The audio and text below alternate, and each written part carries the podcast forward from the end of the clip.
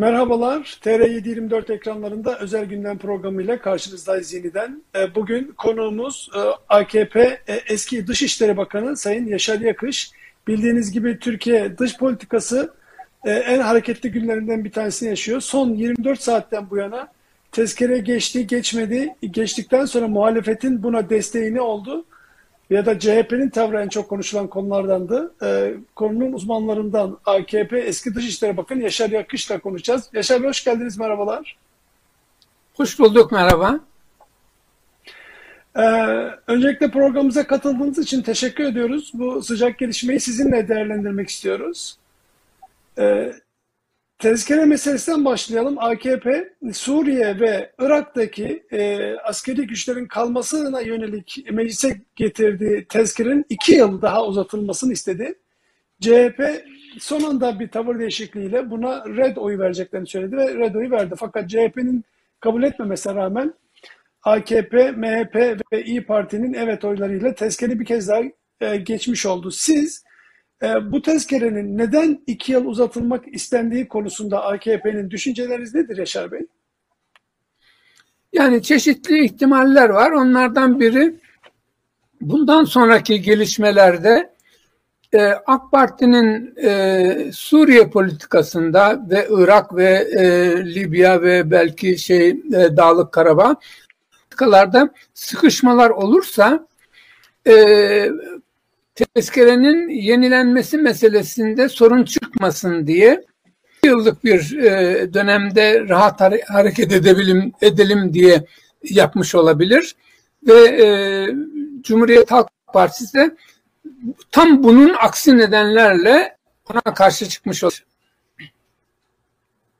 Ee, siz 2000'lerin e, başından bu yana AKP ile birlikte siyasetin de içindesiniz. Daha önceki dönemlerde e, bölgede büyükelçilikte yaptınız. E, Riyad'da, Kahire'de büyükelçilikler yaptınız. O bölgenin genel durumuna baktığınız zaman Türkiye'nin bugün bölgede tutunduğu bu tutumu ve işte bir şekilde Suriye'nin içinde olması konusu o bölgeyle geçmişten bu yana gelen ilişkiler açısından baktığımızda yerinde ve olumlu karşılıyor musunuz?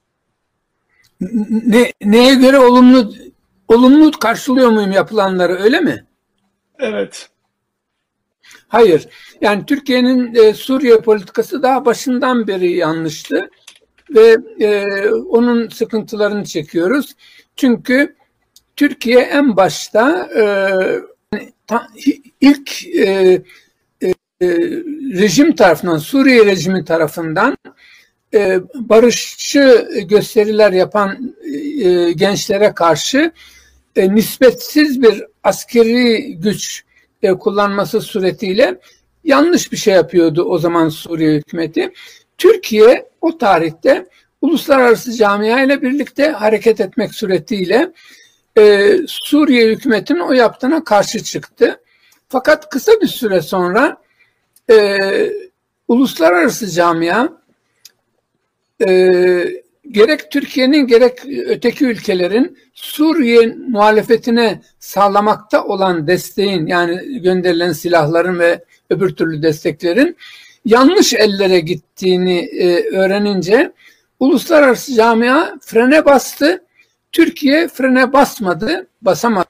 Dolayısıyla ondan sonra Türkiye'nin e, e, Suriye politikası uluslararası camianın Suriye politikasından ayrıştı. Daha sonra da Türkiye e, Suriye'ye gönderilen kökenci e, unsurların adeta otorutu haline geldi. Yani şey, gelip geçen hanı haline geldi. Ve o gün bugündür de e, Türkiye o, o girdaptan kurtulamadı.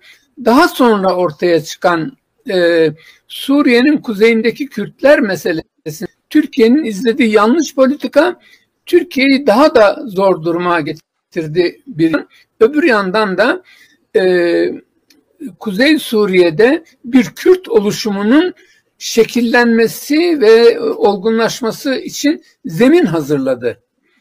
Ee, Amerika'da pek tabii ki e, Kürtlerin Kuzey Suriye'de e, varlıkların daha fazla hissetmesinin elinden gelen şey yaptı ama Türkiye'nin yapması gereken şimdi sadece Kürtlerden bahsederek söylüyorum. E, Türkiye'nin yapması gereken e, Şam rejimiyle e, anlaşıp e, Kürtlerin orada Türkiye'ye de zarar e, veremeyecek bir e, konuma getirilmeliydi. Şu anda e, Amerika'nın desteğiyle e, Kürtler orada varlıklarını e, daha fazla hissettirmeye başladılar. En kısa zamanda Türkiye'nin Şam'la anlaşma yapmak suretiyle belki o anlaşmaya Kürtleri de dahil etmek üzere şöyle bir çerçeveye oturtulması lazım. Kürt politikasının, Suriye politikasından bağımsız söylüyorum. Yani Türkiye-Suriye ilişkilerinden, ilişkilerinin geri kalan kısmından bağımsız olarak söylüyorum. Ee, Türkiye, Şam ve Kürtler bir araya gelip onlara şunu söylemek lazım. Ey Kürt kardeşlerimiz, e, bugün Rusya, Amerika arkanızda ama bu ülkeler er veya geç buradan çekileceklerdir. Ama siz ve biz, Kürtler ve e, Türkler o sınır boyunda aynı derenin suyunu içeceğiz, aynı ortamı paylaşacağız. Ailelerimiz bölünmüş durumda. Kardeşlerden biri Suriye tarafında, öbürü Türkiye tarafında. Dolayısıyla bizim burada e, sorunlarımızı kendi aramızda çözümlenmesi lazım. Ama siz de Kürtler olarak o bölgede yaşayan Türkmenlerin, Arapların, Keldanilerin, Ermenilerin, öteki e, ırkların ve hatta e, e, grupların haklarını yemeyeceksiniz. Mesela e, 2015 yılındaki bir e, e, Amnesty International e, raporuna göre e, Kürtler e, Kobani'deki e, yani şeyi e, IŞİD'i oradan kovmak için hareket başlattıkları zaman e, IŞİD'i oraya oradan kovduktan sonra ülkelerine, evlerine, tarlalarına, köylerine dönmek isteyen Arapları da Türkmenleri de kendi evlerine sokmamışlardı. Bu e, Amnesty International raporlarında, Uluslararası Af Örgütü'nün raporlarında mevcut. İşte Yaşar Bey, Yaşar Bey, e, biraz daha ben bugün yaşadığımız bu sıcak olaya doğru dönmek istiyorum. Yani Erdoğan'ın tavrını muhalefetle kendi iç siyasetini e, devam ettirmesiyle nasıl e, karşılıyorsunuz? Yani Erdoğan bir şekilde mesela bugün gene Kılıçdaroğlu'na bu konuyla alakalı çok ciddi yüklenecek. Onun Erdoğan'ın orada tezkere çıkarmak istemesi, CHP'nin karşı çıkması kendi seçmenine bir mesaj, kendi iç siyasetini yeniden bu diplomasi ve e, dış ilişkilerle kendi iç seçmenini birlikte tutma çabası olarak değerlendirebilir miyiz? Ben biraz daha olaya bu sıcak gelişmeyle devam etmek isterim. Ben, ben e, e, asıl amacın ondan ziyade en başında söylediğim e, iş, işler sarpa sarar da e, tekrar e, yani şeyin durumun Suriye ile Türkiye arasındaki ilişkilerin daha gergin hale gelmesi. Mesela bugünlerde İdlib'de e, Rusya'nın ve e, e, müfrit e, şeylerin kendi aralarındaki çatışma nedeniyle orada yeni e, ölümler oldu, şehitler verildi kendi taraflarından. Dolayısıyla e, e, AK Parti'nin bütün bu gidişattan ileride tekrar e, tezkere çıkarmasının mümkün olamayabileceğini düşünerek e, şimdiden iki yıllık e, süre için bir e, izin isteme yoluna gittiğini düşünüyorum. Yoksa e, tabanına, kendi tabanına verilecek bir mesaj yok burada. O, o, o mesaj öbür türlü de verilebilirdi. Ben daha ziyade e, sonradan ortaya çıkacak güçlükleri şimdiden önlemeye matuf bir şey olarak görüyorum, adım olarak görüyorum bunu. Evet bu tabii Suriye tarafına baktığımızda böyle. Ee, öbür taraftan e, Amerika ile ilişkiler, Avrupa Birliği ile ilişkiler, Rusya ile ilişkiler konusunda da Türk diplomasisinin son yıllarda çok zikzaklı hareket ettiğini söyleyebiliriz. Ee, hemen daha birisi olmadan yeni bir olay başlıyor. Tezkere konusunu sizinle programın başından böyle konuşuyoruz ama daha birkaç gün öncesinde de Büyükelçiler meselesi Büyükelçiler krizi vardı. Osman Kavala'nın tutukluluğu üzerinden Büyükelçilerin e, bir bildiri yayınlamış olması e, tabiri caizse sonra Erdoğan'ın buna karşı bir tepki vermesi yeniden e, Amerika tarafından bir tweet üzerinden e, yeniden bilgilendirme yapılması bütün bunları Erdoğan zaten kamuoyu yakından takip ediyor. En son duruma göre Erdoğan birkaç saat önceki açıklamasında ben geri adım atmadım, taarruz halindeyim diyerek yorumladı. Siz büyükelçilerin konuya bakışını, Erdoğan'ın tutumunu, sonrasındaki üçüncü adımı da değerlendirdiğiniz zaman bir e, taarruz hali var mı? Ya da geriye adım atanlar o 10 büyükelçi mi e, yoksa Erdoğan cephesi mi? Nasıl değerlendiriyorsunuz? E, bence Türkiye en başında e, çok ileri bir adım atmıştı. Yani e, yutamayacağı lokmayı ağzına almıştı. Çünkü e, büyükelçilerin hele 10 ülkenin büyükelçisinin istenmeyen şahıs ilan etmesi veya bir kişi bir büyükelçi için dahi olsa e, aynı şey söylenebilir. Bir büyükelçinin istenmeyen şahıs ilan edilmesi o ülkeye savaş ilan edilmesinden bir önceki aşama olarak kabul edilir diplomaside. Yani e, ülke, büyükelçi çekiyorsun ondan sonra yapılacak yapılabilecek adım ülkeye ilan işte savaş ilan etmektir. Yani Türkiye adeta savaş ilan etmenin bir önceki aşamasına gelmişti. E, ve öyle zannediyorum ki e,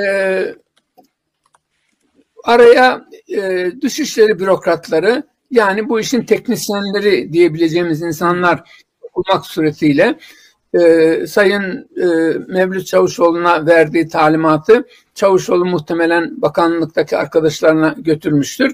Onlarla bir çıkış yolu bulabilir miyiz çözümünü aramışlardır ve şimdiki çözümü bulmuşlardır. Yani e, o 10 ülkenin e, merkez makamları, e, dışişleri biz e, 1961 tarihli e, diplomatik ilişkiler hakkındaki e, Viyana Sözleşmesi'nin 41. maddesini uyguluyoruz demek suretiyle zaten yapmakta oldukları bir şeyi teyit etmiş oldular.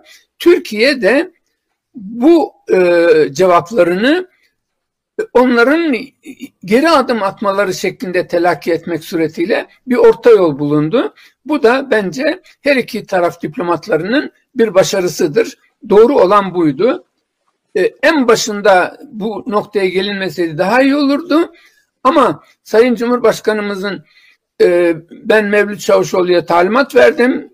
E, bu büyükelçilerin e, e, istenmeyen şahıs ilan etmesi yolunda girişimde bulunulması demesinden sonra ortaya çıkan durumda e, Türkiye e, bir çeşit o orta, bulunan orta yol sayesinde iki tarafı da tatmin eden bir yol bulundu. En iyisi bu oldu şu anda. Yani en iyi çözüm buydu. Peki sonuç itibariyle e, iyi bir yere bağlandığını konunun görüyoruz. Ama Erdoğan mutlaka bu çıkışını kendi siyaset bakışıyla e, yapmıştır diye düşünebiliriz herhalde bugüne kadar yaptığı gibi. Dolayısıyla yine kendi tabanına ve kendi seçmenine e, ben batıya da gerekirse e, masaya yumruğumu vurarım mesajı mı veriyor acaba? Verdi ama yani biraz bu konuları bilen insanlar e, ve uluslararası e, basında da e, yansıtılan şekline de bakarsanız Türkiye burada geri adım atan taraf Türkiye oldu. Yani e, o 10 ülkenin e, dışişlerinin daha doğrusu Amerika'nın e, yaptığı açıklama ve 10 ülkenin de retweet etmek suretiyle e, teyit ettiği tutumda e, geri adım atan o ülkeler değil. O ülkeler zaten yapmakta oldukları e, şeyin e, diplomatik e, sözleşmenin 41. maddesini teyit ediyordu. Zaten teyit ediyorlardı. O, orada bir sorun yoktu. Dolayısıyla burada bence e, her iki tarafta o, diplomatların araya girmeleri e, sayesinde e, bir noktaya gelindi. Ben e, daha çok e, Sayın Cumhurbaşkanımızın e, eğer o açıklamaya dikkat ederseniz e, Sayın Cumhurbaşkanı e, prompterdan okuyarak söylemiyordu bunu. Yani o sırada heyecana geldi ve e, işte aklına gelen o sözleri söylemiş bulundu.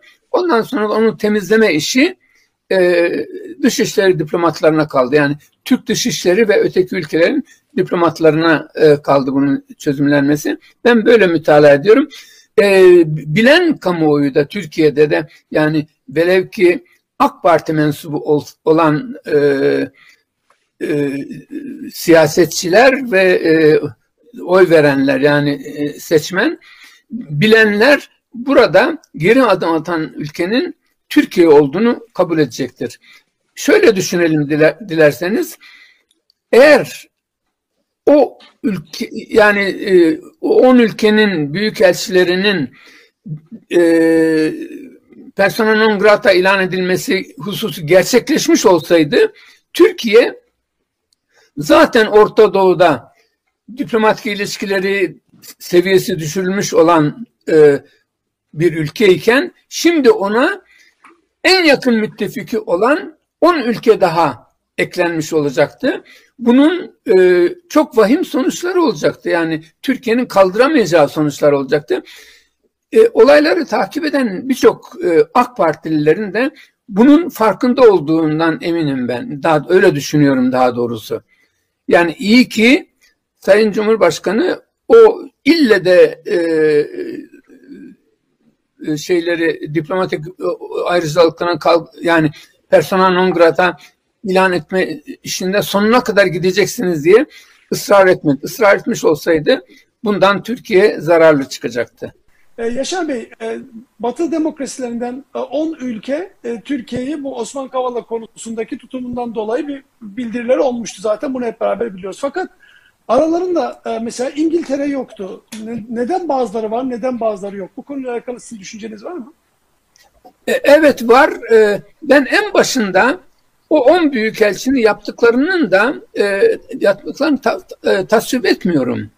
Yani bu iş başka türlü yapılması lazım. Ben o ülkelerden birinin büyükelçisi olsaydım böyle bir araya gelin zaman arkadaşlar, meslektaşlarım bunu böyle yapmayalım e, isterseniz teker teker her ülkenin büyükelçisi Dışişleri Bakanı, Türk Dışişleri Bakanı'na gitsin. Orada bu e, Kavala veya başka konulardaki hissiyatını dile getirsin ve ondan sonra da e, dış e, Türkiye bir hukuk devletidir, ondan sonra yargı bağımsızlık falan diye kendilerine bir şeyler söyleyecektir. O girişim yapılmış olacaktı. O ülkelerin büyükelçileri Türk Dışişleri nezdindeki girişimlerini yapmış olacaklardı. Ee, Türk Dışişleri de o büyükelçiye Türkiye e, bağımsız bir ülkedir, yargı bağımsızlığı vardır falan diye e, beyanlarda bulunacaktı. Öyle kapanacaktı. Bu yola gidilmedi. 10 ülke toplu olarak bir e, girişimde bulundular. Bu yanlıştı. Onun yerine benim söylediğim yolu uygulamaları daha iyi olurdu. Dolayısıyla orada o 10 ülkenin yaptıklarının doğru olmadığı kanaatindeyim ben. Evet. E, Yaşar Bey siz e, neredeyse yarım asırlık bir zamanı Türk dışişlerine vermiş birisi olarak büyükelçilikten bakanlıklara kadar sonra temsilciliklere kadar. Türkiye'nin e, son zamanlardaki özellikle son birkaç yıldan bu yandaki bu yana dip, e, dışişleri diplomasisiyle alakalı çok sert eleştiriler var. Sizin bununla alakalı ne düşündüğünüzü merak ediyorum. Mesela Türkiye yani, NATO üyesi... Buyurunuz. Ee, yani sorunuzun e, esasını e, anladım galiba. Ee, evet. Türkiye hiçbir zaman e, şu sıralarda içine düştüğü yalnızlık kadar bir yalnızlığa düşmemişti. Hele 1930'larda falan Atatürk'ün zamanındaki dış politikayı düşünseniz bütün ülkeler Türkiye ile işbirliği yapmak için ve pakt kurmak için Balkan Paktı, Sadabat Paktı kurulması için harekete geçirilmiş falan öyle bir e, dönemler geçirdik. E, 1950'den sonra Soğuk Harp dönemi olduğu için biraz farklı bir durum oldu. Türkiye Batı cephesinde yer aldı. E, dolayısıyla şartlar değişmişti. Ama hiçbir zaman Türkiye bugün içinde bulunduğu kadar çok sorunla baş etmek durumunda kalmamıştı. Yani Orta Doğu'da e, en sıkı iş birliği içinde olmamız gereken İsrail ile, Suriye ile, e, Suudi Arabistan'la, e, Körfez Emirlikleri ile e, ilişkilerimiz yani şey e, Katar dışında öteki ülkelerle olan ilişkilerimiz yok e, mertebesinde.